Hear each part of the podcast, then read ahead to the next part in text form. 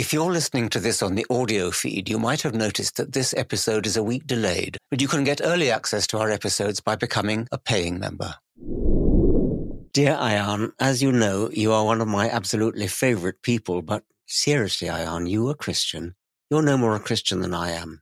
I might agree with you, I actually do, that Putinism, Islamism, and postmodernist wokery-pokery are three great enemies of decent civilization. I might agree with you that Christianity, if only as a lesser of evils, is a powerful weapon against them. I might add that Christianity has been the inspiration for some of the greatest art, architecture, and music the world has ever known.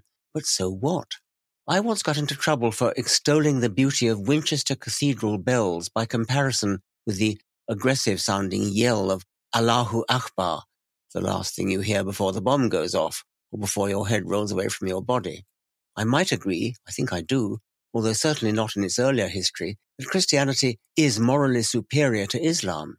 I might even agree that Christianity is the bedrock of our civilization. Actually, I don't, but even if I did, none of that comes remotely even close to making me or you a Christian.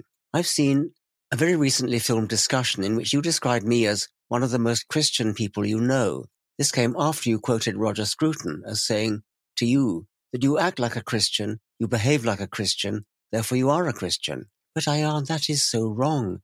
How you or I behave is utterly irrelevant. What matters is what you believe. What matters is the truth claims about the world which you think are true, for that is the whole point. Christianity makes factual claims, truth claims that Christians believe, truth claims that define them as Christian. Christians are theists. They believe in a divine father figure who designed the universe, listens to our prayers, is privy to our every thought. You surely don't believe that.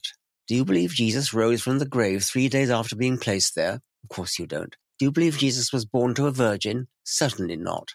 Someone of your intelligence does not believe you have an immortal soul, which will survive the decay of your brain.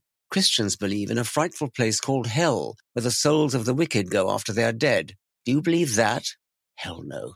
Christians believe every baby is born in sin and is saved from hell only by the redemptive, preemptive, in the case of all those born Anno Domini, execution of Jesus. Do you believe anything close to that nasty scapegoat theory? Of course you don't. Ayaan, you are no more a Christian than I am.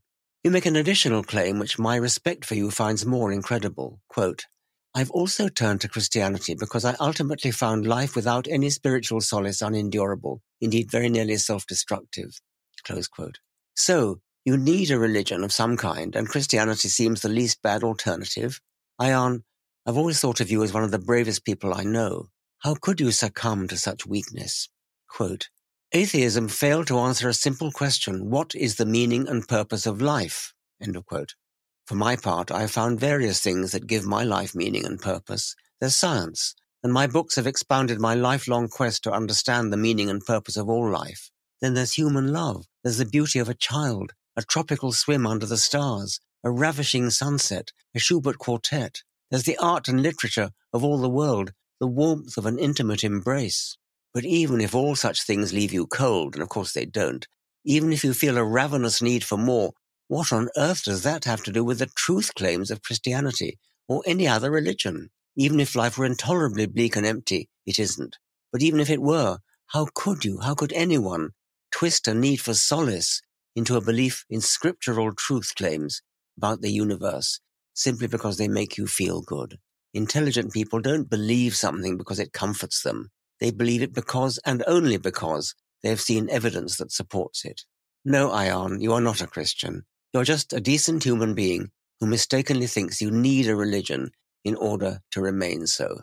With my love, Richard. I'm delighted to say that a meeting has indeed been arranged where we can thrash out this whole matter. It's under the title Dissident Dialogues in New York, May the third to fourth. Ayaan will be there, I shall be there, John McWhorter, Stephen Pinker, Kathleen Stock, many well-known names will all be there. You can find the details at richard dawkins dot com. If you enjoyed this episode, you can show some support by leaving a review.